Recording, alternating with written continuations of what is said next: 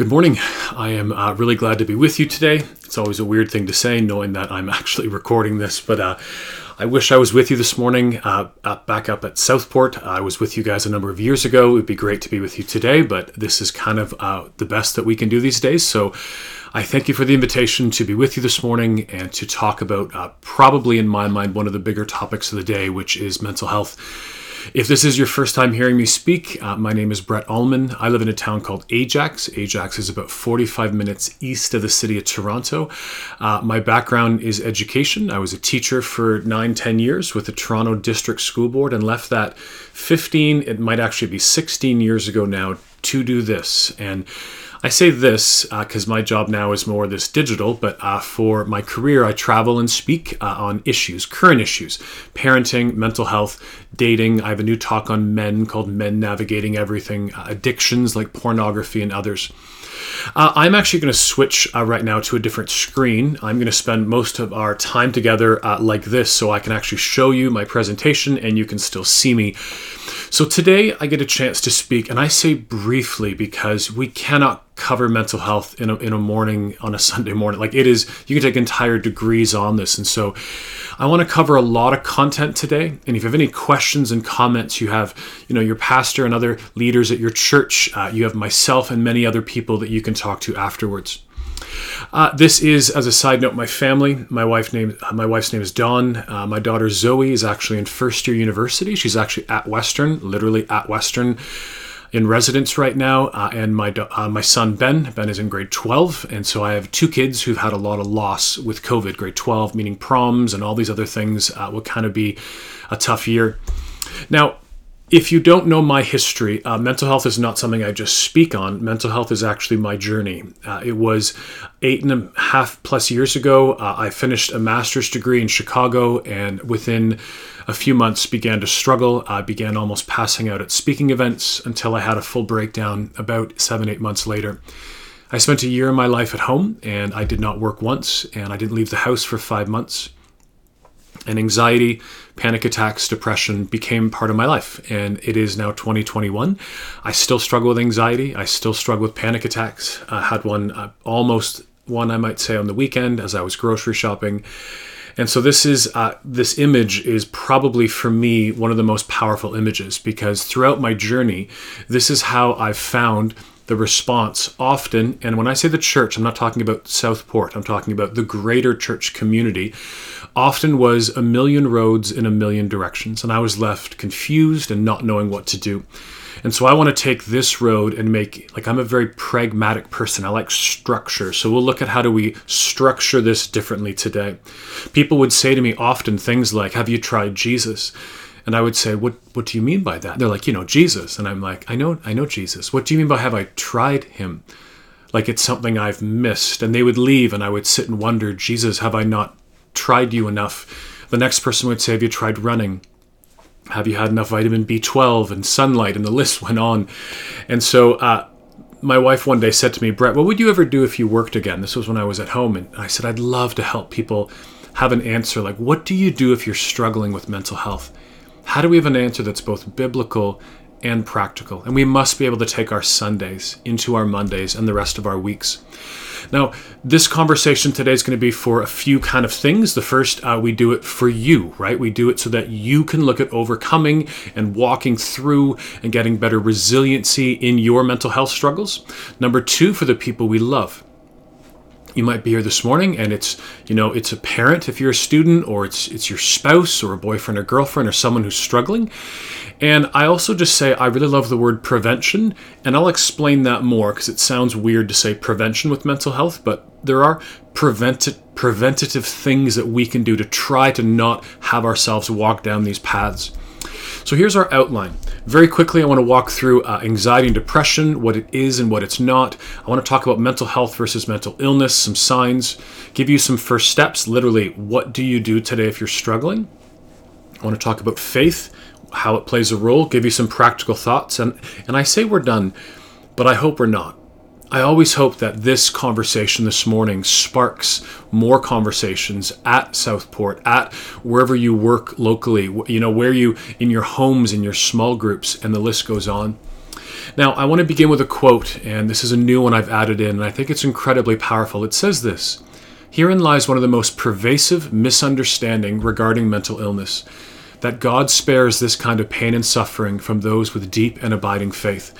This is one of the more damaging things we hear in the church today that you just need to do, like you haven't done something, you haven't read your Bible enough or prayed enough, and therefore, I guess God has done this to you. Uh, because we have this thought sometimes, it then plays out in how we respond to people. And I would just say that this is a misunderstanding and this is not true. There are people who love Jesus who struggle with these things. And we're going to walk through that today. So, depression and anxiety, I, would be honest and say, I don't even know if we have good basic definitions of what these things mean. Because depression and anxiety are on continuums. Uh, it is February, it is dark, it is cold this week, and so most of us are struggling with some sort of seasonal affective disorder. Is that a mood disorder? Sure, it is. We all feel a bit blah. Do you have clinical depression? No. We're all struggling in the COVID season. Some of you have lost your jobs, other ones are working in front lines, which are just crazy. You work at a grocery store, and I mean, there's plastic everywhere. Uh, is that mental health? Well, you feel blah, you feel not where you should be, and we're going to talk about that in a minute. This is just the point. There's so much, and anxiety is the same. You walk into a grocery store, we feel anxious if we're within six feet of someone. And is that clinical anxiety? No. And someone else has social anxiety. There, there's many words. I would encourage us to be careful with our words. This quote says that people have taken to exaggerating their everyday experiences and punctuating sentences with terminology appropriate for a psychiatrist's office. They aren't nervous about an upcoming work presentation, they have bad anxiety. They aren't uncomfortable to go to a big party where they don't know anyone, they have social anxiety. And they don't get butterflies in their stomach, they have panic attacks there's nothing wrong with you know if you have to do a if you're a student you have to do a presentation today or even if you're an adult and you do a presentation at work and you feel a little knot in your stomach that's okay it doesn't mean you have anxiety and we should make sure we use words properly now this is something I added in 10 minutes ago and so I think that we need to really start distinguishing between mental health and mental illness. And I will say, myself, like all of us, use these terms interchangeably, even though they're not. If you look at this chart right here, it, it talks about mental health being high or mental health being low. And then it talks about mental illness being high or being low. And in the top right, it says flourishing, complete mental health, where you have good mental health.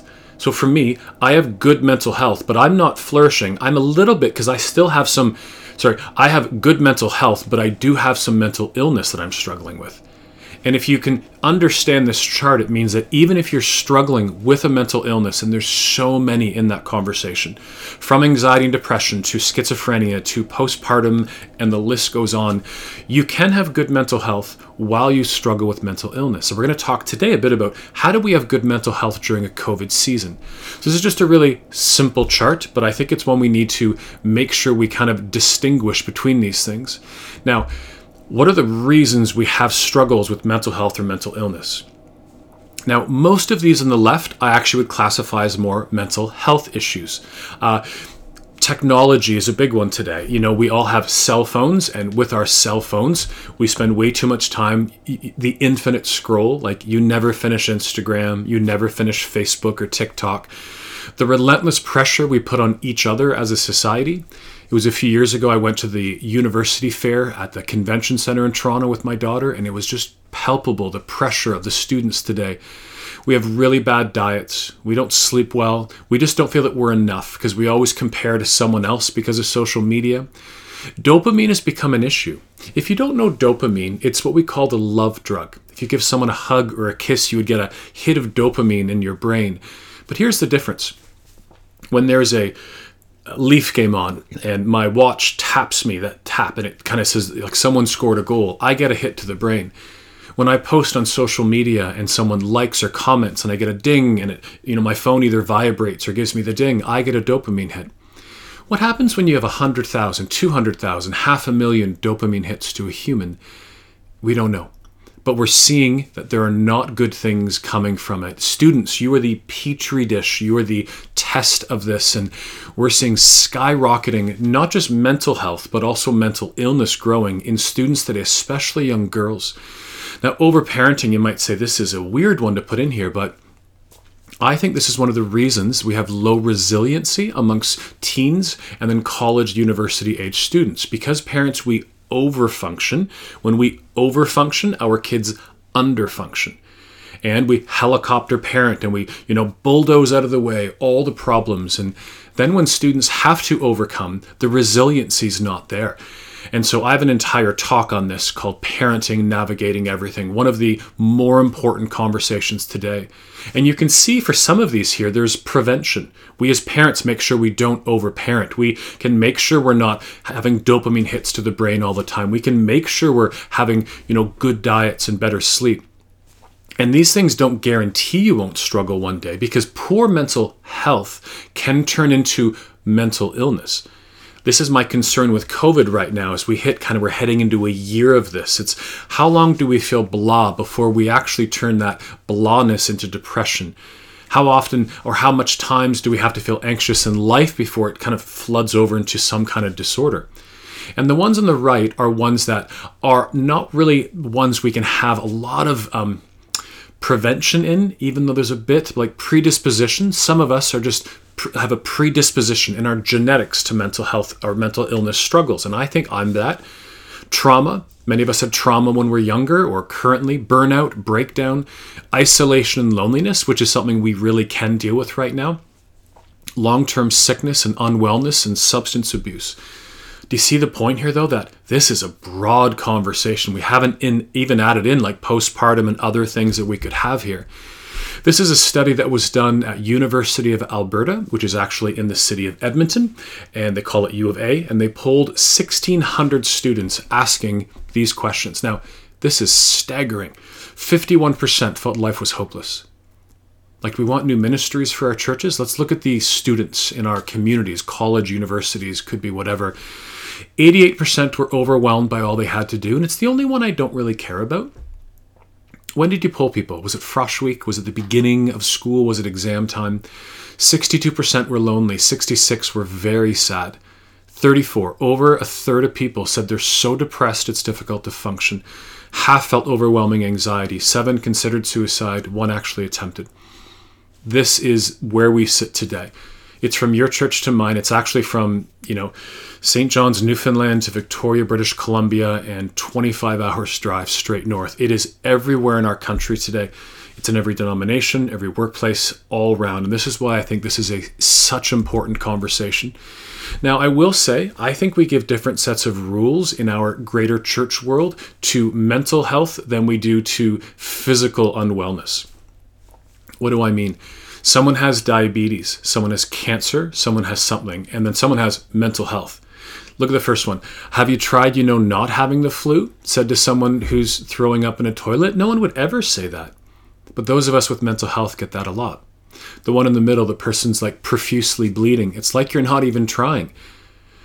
And again, we get that with mental health. And the last one looks weird. And the person says, I don't think it's healthy you have to take medication every day just to feel normal. Don't you worry, it's changing you from who you really are. It was interesting. It was about a year and a half ago, I was diagnosed with Lyme disease. Some of you will know Lyme. It's kind of a crazy disease, not easy to diagnose, not easy to cure. But when I went uh, on antibiotics and other medications for it, I posted online, I'd love your prayers. You know how many people said to me I shouldn't take meds for Lyme? None. No one ever said, Brett, you're a Christian. You shouldn't take meds for Lyme. They're like, you know, I'll be praying for you. You know, may God bless you during this season. But when I went on meds for mental health, hundreds upon hundreds of people wrote me. Some people even said I'm not a Christian anymore. Let's just address that outright. What about medicine? Now, asthma to sleeping pills, no one cares. And here's what I mean by that. If you need an inhaler, you take it, all the way down to if you need something for sleep. We really don't care as a society. We ask you to get good care and see good, you know, licensed therapists and doctors and prescriptions and things, but we don't really care. We say, you know, okay, if you have diabetes, you take insulin. But the moment we hit depression and anti anxiety medications, now we, and this is because we're so polarized on this conversation. Now, I hope you never have to take meds. That's my, my hope and my prayer for you that you never do. That we do everything in our power before we go on meds. And I have a video where I actually talk about six things to do before you go on meds. And I'm not talking about someone who's in crisis at that moment. Crisis might mean you need meds a bit quicker, but what if you do all those things and you need meds? I would just say, it's okay. Doesn't mean it's forever. Just get some good counsel around that as you walk through it. I think it's funny how we just give different sets of rules. And if we're going to start with a foundation, I think we start with a foundation that if you need it, it's okay. Now, how do you know if someone is struggling with mental health? What are some signs? This is a really important thing to look at. Now, the first would be changes in eating or sleeping patterns. Now, what's interesting with this is actually to think about if you're a parent and you have a junior high or high schooler, you might go, oh, my 15 year old is going to bed really late. I guess they have mental health struggles. And I would say, no, they're probably a normal teenager right now. My son Ben uh, is in grade 12. He goes to bed most nights around 1:30 and wakes up. His classes start at 10. He wakes up at 2 minutes to 10 and opens his laptop and starts class. Is it perfect? No. Throughout, you know, this season of COVID, grace and mercy to all of us and normal circadian rhythm for kids is actually to stay up later and go to bed uh, stay up later and then sleep in a bit. I'm 49 like at 10 o'clock i'm kind of like oh it's time to go upstairs. Social isolation withdrawal. This is a scary one that i think we need to make sure that we are not isolating ourselves. We might be called to social distance. We might be called to not be in people's homes at certain numbers depending on whatever's happening when this is aired. Uh, but the truth is, you can be with people, you can go for walks, right? You can meet outside. Make sure you're seeing people. My kids have done a few times, what do they call it? Cop meetups, where they have two cars and they kind of six feet apart, pull their cars, open their windows, and chat with each other. Mood changes. Now, any of these could mean you might be struggling with some mental health, but it also could mean that you're absolutely normal and you're just tired and fed up with the world we find ourselves in. I feel this way. So do many of you. Not able to function, shower, get groceries. This is concern, right? This means we know we're in a really bad place and we're struggling. Apathy, loss of desire to do things. We're all kind of dealing with that right now. Growth in substance abuse. Uh, I'm hearing a lot in the church world of the growth of use of alcohol and drugs and even pornography, right? We hurt ourselves to get beyond overwhelming feelings, thoughts, and emotions. We call that self harm. And there's a lot of people who are, right, trying to feel better by using these things. And then there's people who feel guilty or worthless, self deprecating comments. And these things are things we need to challenge, right, and, and chat with people about. But the one that concerns me the most is this one no signs. When I, I can't, like, if I'm with you this morning, I can't look out and go, well, you struggled, you struggled. It doesn't work that way. I struggle in here and I struggle physiologically inside. You can't look at me and say, oh, you look good. And it's like, I, I struggle in. And that's the hardest thing. And that's where I think we need to be, right? The community, the church to each other and to the people around us, where we, we love on each other and we know, we know how each other's doing. So, first steps. So, it's really simple. If you're today here and you're struggling, what do you do? How do we take this road of chaos and make it something simple? And I would just say, and I think this is the most simple thing in the world, but we look at the idea of body, mind, and soul. Now, first off, we talk to someone and we get the help we need, but how do we know what help we need until we walk through this? And so your issue could be physical, right? You go see a doctor, and in that, we're going to talk about other things in a second. Your issue could be emotional, psychological. Go see a registered counselor, therapist, and begin to walk through some of those things. And we'll talk more about that in a sec. Now, you're waiting for me to say this, and I think words are incredibly powerful. You're waiting for me to say, and it could be spiritual. But I'm not going to say that. It is unbelievably uncommon that the answer to mental health is in our faith. But, please listen to this. I mean, God says you will have trouble in this life, but He says, I'll be with you in that trouble. So, our faith is the foundation from which we journey our journeys. And not every journey turns out the way we want. Whether good or bad, God is with us in that journey. And so I love body, mind, and soul. I think it's a great analogy. It's kind of like three circles, it's not one, two, and three. And uh, every day from a COVID application, I would say challenge yourself and your family to do something for the body, something for the mind, and something for the soul. Now, I was at a talk because it's pre COVID, because we were in person. Uh, I think I've only had four in person since last last March, but this was the question someone asked after. They said, "Brett, do Christians have less struggles with mental health?" I'm like, "What a great question!" And I said, "I'm going to give you my off the cuff answer," and I said, "No." We don't have different rates of diabetes, different rates of cancers, different rates of brain brain aneurysms and things like these are just human conditions. And so I said no. And then I went home and I was wrong. This is not some faith based magazine, which just, you know, might kind of slant a bias. This was actually uh, Psychology Today. And in this, they say it's because of our religiosity. Now, religiosity is a word that we usually use as a negative term. We would say we have a faith in Jesus, right? It's not the church and the structures and the programs. But it's interesting because it's the structures and the programs that actually give us prevention. Why?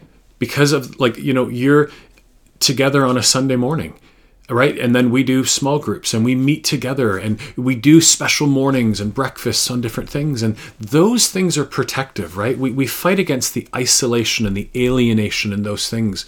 And so the truth is, it's not just because we know Jesus, it's because we do the things of Jesus. We do what we are the church. Now, language again is important. I'm an and person, I'm not an or person. It's the body and the mind and the soul it's going to probably be eating healthy and seeing a counselor and Jesus. It's all of this. It's not one or the other. So, quickly, this is the kind of thing I suggest we do for the body. Go get a physical done. And during COVID, I know things are different. Some doctors are seeing people, some are not. I have a sore shoulder, uh, sore. I, have hurt my sh- shoulder for the last eight months, and I have an orthopedic surgeon appointment, which has been canceled ongoing for a while. So I get it's hard. Blood work, uh, get blood work done. I'm a big fan of what what's often called integrative or functional medicine, which is doctors who work with naturopaths, who work with massage therapists and other kind of modalities all together. Um, a sleep specialist. If you're not sleeping, it's interesting. Sleep is so foundational in life. If you're not sleeping, let's start with that. And first off, cut off caffeine, right? And I have a video on YouTube. That's why I put the little button there. And it goes through 20 ways. Like, don't have blue light into your eyes the hour before sleep and use blackout blinds and quiet and cold rooms and all these things. But if you're not sleeping, then go see a sleep, a, a sleep specialist. I finished my sleep specialist. They put electrodes all over you. And in the morning, uh, when I woke up, I said to the doctor, Can you fix me? And he said, No. And I remember looking down. He said, "No, look at me." He says, "Don't don't be discouraged. That's a good thing. Tick it off your box that this is not something that that's that's an issue, and look for the next thing." And I remember thinking that's a great way to think of it. A friend of mine living out in Alberta, his church actually was one that wasn't an and church; they were an or church, meaning the church said it's just Jesus. We know you're struggling. This youth guy was off of work, and they just said, "We'll keep praying for you." And months later, I said to him, "Just would you go to a sleep clinic? You're not sleeping." And so he did. And in the morning, he said to the doctor, So, can you fix me? And the doctor said, You have the worst sleep apnea I've ever seen in my career. He got one of those, I call them Darth Vader machines, BiPAP, CPAP machines. And he went to bed the next night. He got the oxygen he needs and he had an amazing night's sleep. And he says he's better in one night. The truth is, it's a process, but his answer was actually that. I'm not currently on medicine, and even though I do carry with me Ativan, which just helps me bring me down if I feel a bit anxious. Uh, I had a neurology appointment. I'm not going to go through all these. I had a neurology appointment because I feel dizzy. If I was with you, if you remember last time I was with you, I sit in a chair when I speak because I get dizzy when I get anxious. I've read so many books on this topic. I've, I still to this day have a naturopath and all these other things.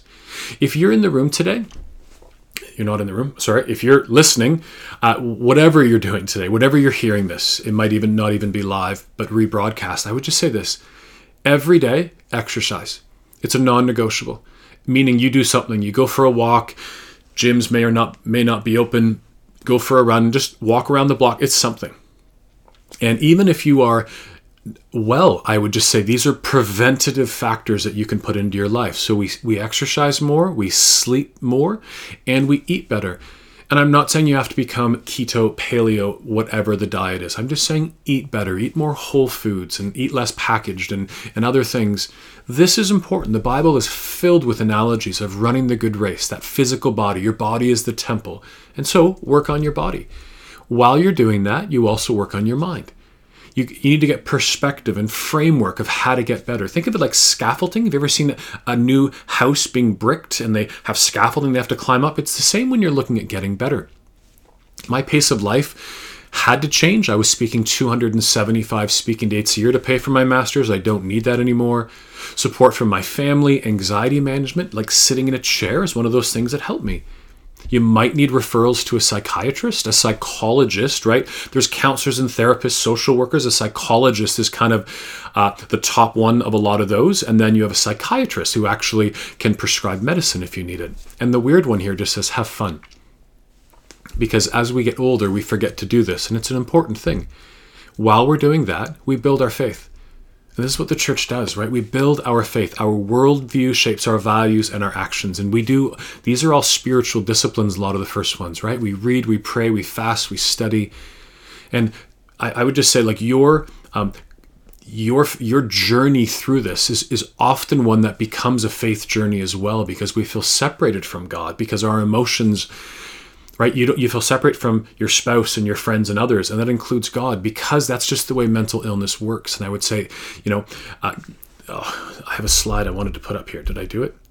But it's the idea that God's character doesn't change just because you struggle. It's an important thought. God's character doesn't change when you struggle with these things. Our circumstances don't alter the character of God. God is still God, and we are still not. And how about we just say in these moments a, a simple line like, God, teach me what you want me to learn in this season? When I'm in a public environment, I can't use the soul term from faith, but I can use this. And by the way, these are still good for us as Christians. Have you ever gone for a walk and said it's good for my soul? Well being, purpose, gratitude, mindfulness is just breathing. We're going to come back to a few of these. And the spoons analogy is an interesting one. I know this is hard to read, but it just says basically if you only had 12 spoons a day, what would you do with your spoons? It takes a spoon to get out of bed, it takes two to bathe or shower, three to eat a meal, four to go to work. So the point is, if you had like, these are just pens for me, but if I had in my hand like so many spoons or pens and you only had so many, give them to the things that matter. It's often called the rocks analogy. Like put the big rocks in first. Faith, like work, school, and those things. So, how does her faith connect in this? Someone once wrote me 36 purposes of God in our suffering, and I wrote that it was actually a pastor. I wrote him back and I said, Are you telling me God did this to me? And he said, Oh, dude, I don't know. I just Googled this, and this is what popped up. In the book uh, When Life Goes Dark by Richard Winter, as a side note, every book that I'll mention in this talk I have listed on one website for you. I'll give it to you at the end. He says there's five reasons that you have suffered and five reasons that you will suffer in life. Number one is Genesis 3. We live in a fallen world and we're deeply affected by it. One of my board members died of a heart attack a number of years ago. He was 40, 41, died having breakfast with his wife. There's no answers to some of these things, but we live in a fallen world. Number two, we live with the effects of others' sins. It's about 17 years ago, one of my best friends was killed by a drunk driver. We live with that forever. We live with our own sinful nature. When I was in school and working too much and too hard, everyone says, You should slow down. I'm like, I'll be fine. I was not. And I always wish I could go back and do it again, but there's a fallacy in my thinking in that I assume if I went back and did it again that I wouldn't struggle. But maybe I'd struggle if I was still teaching. Maybe I'd struggle if I spoke less. Maybe I have a predisposition. Number four and number five are ones we don't often do in balance. So, number four, there is a spiritual realm. And I don't say we go here right away. Like if you're not sleeping well, it's funny how we right away go to often people talk about, well, it's demonic stuff in your life. Now, some churches talk about it too much, some talk about it not enough, but the truth is it's in the scriptures. And a really good book to begin this conversation would be Neil Anderson's The Bondage Breaker. Really good balanced. Even he dist- distinguishes between things. And then there's verses in the Bible that, if I say I don't like, do you know what I mean by that? Like, God tests his people to know what's in their hearts. It's good for me to be afflicted so that I might know your decrees. Now, as, as a Christian, if you said to me, Brett, which of these are you? I would say, I don't know. I don't know. I think I'm a mix of all of these things right now. And I would just say that, you know, my life, my my health are for his kingdom and his rule and his reign. And so I could have never sat here nine, ten years ago and had a conversation on mental health like I do, like, like I can actually do today. A pastor said to me a year and a bit ago, he said, You now speak with authority as opposed to empathy. And I'm still thinking through that one. One of the most butchered verses on mental health would be this one. And we, we give this to people. We say, Well, the Bible says it will be good. And I think we need to realize that I don't think Paul's actually saying everything will be good. It's February. If I come back next, I think it's Valentine's. It's next. If I come back next Valentine's Day and, and speak at your church again, and I said, "Who who has anything to tell me that happened really rough this year?" Hands would go up, and you'd say this or that. Like there are things that happen that are just devastating. Did those people only need to read their Bible more or pray more and they'd be fine? No, that's just it's absolutely religious abuse you know, if everyone who lived with Jesus lived these long and happy lives, you might say, well, look in scripture, but like John the Baptist was beheaded. He walked with Jesus. The disciples, other than one, were murdered and martyred. Jesus was murdered. Someone once yelled out, What about Job? And I said, What about Job's family? And it's only happened about six times. People have yelled out, What about Job? And every time I say, What about Job's family? No one ever knows what to respond. And I'm like, There's a verse in Job that talks about the wind like the wind came and the house fell, and Job's family died. Job's children died. Job came back wonderfully at the end of the book of Job, but his family did not. I often say I feel forgotten, kind of like Job's family.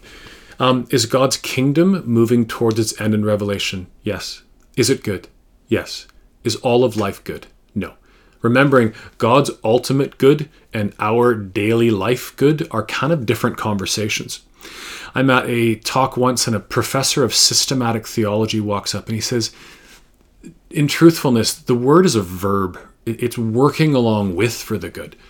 Like, not everyone takes things and, and uses them for the greater kingdom but you can and god will work with you and i love that so the, the, the true verse is kind of like no matter how it happened no matter why it happened god's working with you and for you to help you bring it out for the good i like that um, there are so many conversations in this, and one I want to have is just I want to encourage you to never say certain things again.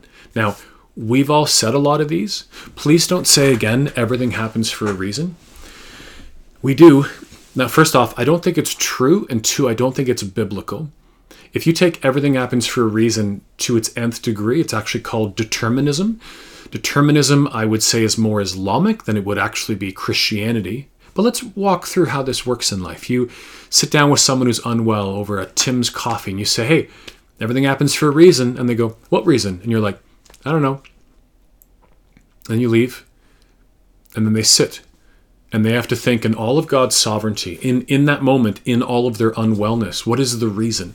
Do you think they're better in that moment or worse? God must have something amazing planned is a great line. I, I, he might, but maybe don't tell someone on their darkest day. Are you still reading your Bible is an interesting one? I still get this. Well, I guess here's what it kind of means. I, if I stop reading my Bible, God punishes me for it, which is not what Scripture shows. As a side note, some statistics say 90% of Christians don't read their Bible from week to week. Are you? Like, the reality is we should read our Bibles and we should read them more. Words from God, I've had a lot of people tell me, God told me. One lady said to me, You have lead paint poisoning from all your third world travels. And I said, Ma'am, I, I actually don't speak a lot in third world nations. Like I speak 98% in Canada and a bit in the US. And the hotels I live in when I speak are usually Hampton Inns because I know they have a good breakfast. And the lady didn't say anything. She just turned around and walked away from me. And it's kind of like one second ago, you just said the God of the universe spoke to you about me. I said one line. And then you don't even respond and walk away. I just think we need to make sure there's discernment with that. God won't give you more than you can handle is not in the Bible. God won't tempt you more than you can handle is. You can't just parlay that over to something different. Is that a good use of parlay? I don't think I've ever used it before. I think it works. If you need any help, let me know. Don't say if you need some food, let me know. Often we hear that mental health is a non casserole illness. Now, first off, we don't use that term much anymore, but do you understand my point? It was a couple years ago, uh, two, three summers ago. I was biking and I hit a patch of mud and I fell down. I broke literally eight bones, ribs, my arm, everything. And right away, people offered to bring food. When I had mental health struggles, very few people offered to bring food. Uh, and, my point would be don't say, so if, let's say if they want, uh, don't say, hey, do you want to go for a burger? Just say, when can I, like, don't say to them, let me know when we can go. Like you can say, tell me two two dates this week that work for you. Is there sin in your life? And I always answer, yeah, a lot. And then people don't know what to say. You get that thought process. Have you tried praying, Satan the demonic, you will be okay? Don't tell someone they'll be okay because you don't know that. Here's what you can say How are you today? Today is an easy answer. How am I in this moment? How am I is an overwhelming question. It's like when people ask you now, How are you doing during COVID? Like it is a, I don't even know how to answer that. Say I'm praying for you and actually do. Like, do you have a system? I use an app called Evernote on my phone, and I would just, you know, quickly open up my phone and type in, you know, your name and maybe put your text and say, you know, if I want to respond and say, hey, how are you doing? I could then write you. Say something, say anything. And this is one of those ones that, um, do you know how many people don't address my mental health ever? People I see just never ask me how I'm doing. Now, I don't want to talk about my journey all the time, but once in a while, it'd be nice if someone said, How are you doing? Let me just release you. You can ask anyone how they're doing. It's okay to say to someone a year after they've lost their spouse, Hey, how's everything with, with the loss of whoever it might be? And there might be some tears, but it's okay to recognize and remember those people who are gone or acknowledge those really traumatic things that happened. The worst is, someone once said the line, the silence is deafening. By our silence, we actually say a lot. Give them a hug.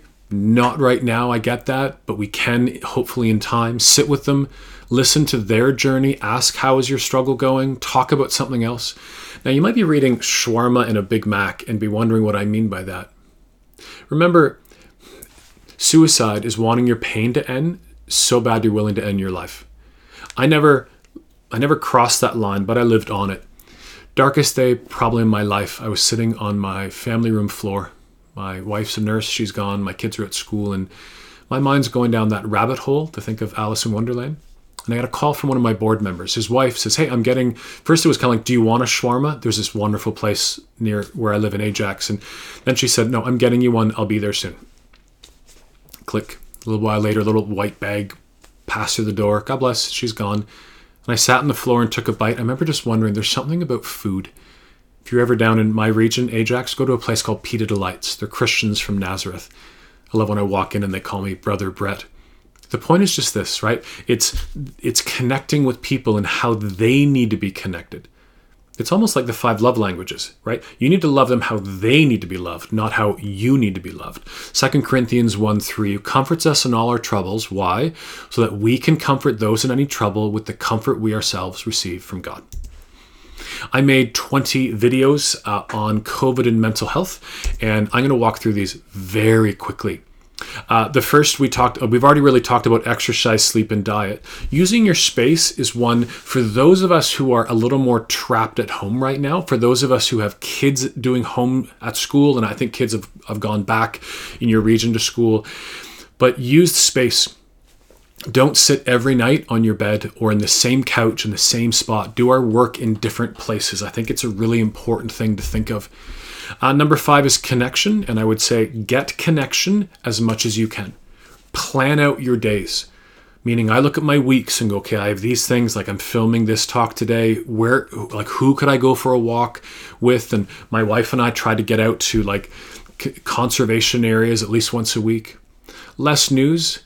You don't need to be literally refreshing the news on an ongoing basis. Watch it once a day there are certain days when certain announcements are made that might you might want to kind of watch a bit more but the news isn't hey here's the good news that happened today. It's hey here's everything bad that happened today. Breathe. This is actually a term called mindfulness and it's interesting how we often think that it's not christian. Now we're not talking about prayer we're not talking about meditating on scripture we're not talking about solitude and silence when your body is anxious, you begin breathing different. And so, apps like Calm and Headspace, there are some faith based ones like Dwell, but it's very simple. It's breathe in, hold, breathe out. Doing that for five, ten minutes, morning and afternoon or whatever, like it helps you calm down. Counseling is okay. And I notice I spelled that wrong, the American way. Um, the truth is this some of us have stopped seeing counselors and we should keep seeing them and some of us need to start seeing counselors because this is actually a something that's okay And parents, make sure our kids know that they have the freedom to go see people if they need to talk or walk through different issues. Um, schedule. I think we should all schedule our weeks and our days just so it gives us some kind of structure. Read more. And I would say, what are you reading? I'm going to give you a list at the, at the end, a website where there's tons of great books. Choose one on whatever topic you want. Maybe it's mental health. Read five pages a day. It's the same with scripture, right? Read three chapters a day and see where it takes you. Number 11 is watch a TED Talk. This is just the idea of growing. Uh, family check in. I'm a big fan of family meetings once a year, but family check-ins, especially if you have young kids, but for all of us, once a week or so, just saying, hey, how are you doing? If you have young kids, if you Google an emoji check-in, you'll get these emojis like smiling and angry and sad, and you can actually find these. Uh, and little kids can just say, "Here's how I'm feeling," which is really really neat. Put more positive in your life. If you're watching TV, more comedies, right? Put more fun things. Limit work. For the adults who are now at home and there's no nine to five, right? Make sure you have structure and you actually stop working. Grace and mercy is the big one. If you have kids at home, grace and mercy to you as parents and to your kids who are struggling and to the teachers who are teaching them. Like, grace and mercy to all of us. Grace and mercy when you go shopping to the people and their shopping carts, to the late uh, the, ladies and men who are behind the counters checking out your groceries. Just like everyone just seems angry all the time. Let us be a beacon, right, of Christianity that is different in our communities. For you in Southampton and Owen Sound or wherever else you live. Uh, number 16 is the. So you've heard of a gratitude jar? I don't have. I can use a mug. So a gratitude jar would mean you put into your gratitude jar, had a great dinner today, you know, ordered in Swiss Chalet, went for a great walk, and you put it in, and then every Christmas you take it out.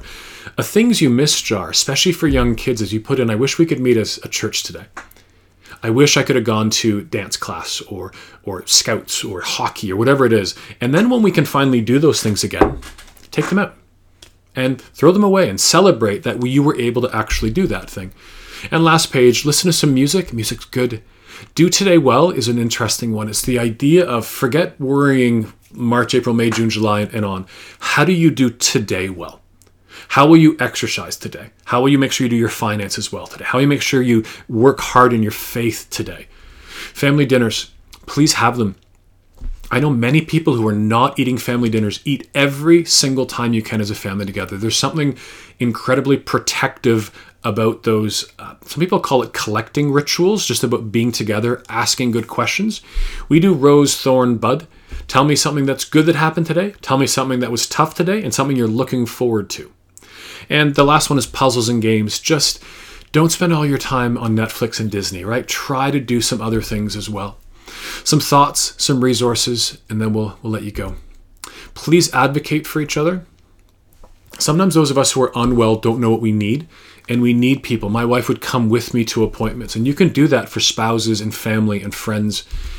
We need to help, and I would change children to everyone. We need to help everyone understand that the clouds of their emotions can and will roll on by. Whether it is what you're struggling with now, whether it's even the thought of COVID, like this is not the end. This is not the end. Like we will move from this. We don't know when or completely how, but we will. And so it's understanding that today is not what tomorrow will be. And if one door doesn't work, choose another. If one medication doesn't work, choose another. If one counselor doesn't work, choose another. Bruce Cockburn, if you're more my age, you remember him, once said to kick at the darkness until it bleeds daylight.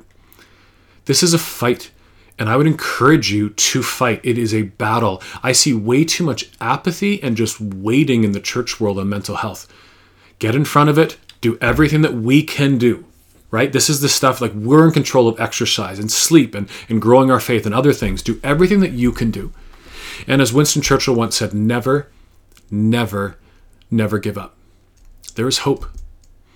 I love this. Uh, this was in a leadership journal many years ago. You can make your church, your small group, your school, your business a relevant, accepting place for those of us who struggle with mental health or anything else by talking about it. And I'm just so thankful that you're a church that is speaking about mental health in front of the congregation. I have a video making your church a safe place for people with mental health. And my first thing is pulpit down right? Talk about it from the front to everyone and design prevent, policies of prevention and then looking at care as well. Some resources. There's a government website called Wellness Together. I don't know why they didn't buy wellness.ca, but if you look right here, it's ca.portal.gs, but it's really good. A lot of really great, uh, there's groups online and a lot of self assessments and other kind of tracking things. It's really, really well done. My website is just my name. It's brettullman.com. Uh, can I put my website up? And I can't. Uh, it's just my name, brettullman.com. And if you uh, click where it says blog, and then you'll see mental health and all the other ones. But if you click mental health, you'll see everything I've ever posted in the last four or five years on mental health. There are tons of things, and it's not all just mine. I'm posting the best resources that I can find. These are my YouTube at the top of my website. If I go back, the very top actually has all my social media. And I would encourage you when you hear from someone on a topic or something you find interesting, follow those people. I follow pastors and leaders and authors and speakers because when I sit down and, you know, in a few minutes when I'm finished, I want to scroll through social media. I want rich content. And so this is my YouTube channel. It's just filled with conversations on mental health. And I've done a lot of walking in the last year, and it's been quite a life changing thing. When we were talking about medications, I talked about uh, if you need to be on meds and things to do before taking meds. There's actually two videos. And it might be weird, but you'll say, why do you have this book on this, my top 10 books on habits? I think whether it's reading our Bibles or exercising daily, it's not that we don't know we need to do it, it's that we have struggle in our habits of how to make it habitual. One of my favorite books is called Atomic Habits by James Clear, and it's quite a good one in this. Now, recently I was accepted into the, and I do not like this term, but it's called the Amazon Influencer Program, but it means that I could make a single store on Amazon with every book I suggest. So if you click on it, you'll see all the categories here. You can't even see mental health, but every talk I do, and even the habits, there's the James Clear one in the top left. If you click on any of these categories, you'll find all the books uh, that I promote on everything. As a side note, it, it is an affiliate site, meaning you pay for the same book that you would pay uh, anywhere else on Amazon, but I get a tiny little commission that comes back and supports us. The truth is, if you bought anything after clicking that link, it actually all supports us, which is great. So this is a great place to find all kinds of content. And I have some great links on other books. The Anxiety and Phobia Workbook is one of my favorite for anxiety. And uh, this is probably one of the best books I've read in a while. Sleep, Eat, Move, Think. Like what a great, simple thing. These are those foundations in our life that I think really, really help us. Um, I do have all my talks posted on YouTube. There's an older Walking Wounded talk, and there's a lot of newer ones you can find online as well. I do have four books two on media, two are on mental health, one written with a psychologist and a pastor in Toronto. But this was written before my breakdown good information on depression, eating disorders, but not like body, mind, and soul. And Reset is my burnout breakdown put in book form. Some of you might know Carey Nieuwhof. He wrote his journey, and I had 18 other friends and families write their journeys as well. And recently, and I'm going to actually show you this, recently uh, I brought out probably the biggest project I've ever done Parenting, Navigating Everything. The first six chapters are made for parents how do we have a relationship with our kid, progression of parenting, all these things. But the last 10 chapters are written to anyone. And it walks through uh, conversations on, uh, if you look here, like mental health is the largest chapter by far. Media, sexuality, pornography, the list goes on. And they're written actually so that you could read it, or if you're a parent, your kid could read it. Like a teenager could read these things and walk through them. It is a beast of a book. Uh, we're just finishing the study guide. We have a video series with this, but it's six books in one, and it was a three year project. Uh, you can get this off my website. Uh, you can get it on Amazon and anywhere. Two slides and we're done. My counselor challenged me to put this beside my bed once, and it was really game changing. Great courage with great care. Great courage. Some of you got up this morning and you're glad that church is virtual because you didn't you wouldn't know if you could make it in or not. Your anxiety's high, your health isn't good. And here's what I would just say, when we're able to meet again, even now, great courage. Go do the things that you need to do. Go to work, go to school, do those things, go to church. And then when you're done, great care. Meaning, what works for you? What fills you back up? Devotions, family, friends, whatever it is, those are things we need to learn, right? So, great courage with great care. The goal this morning uh, was to take chaos. Remember those roads going a million directions? To take chaos and make it something simple. I love body, mind, and soul because you can do it and I can do it, and we can help those around do it.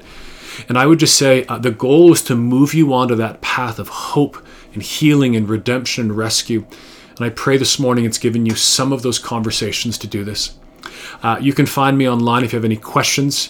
And I just say again, thank you so much uh, for your church for having me and to speak on mental health today. I'll talk to you soon.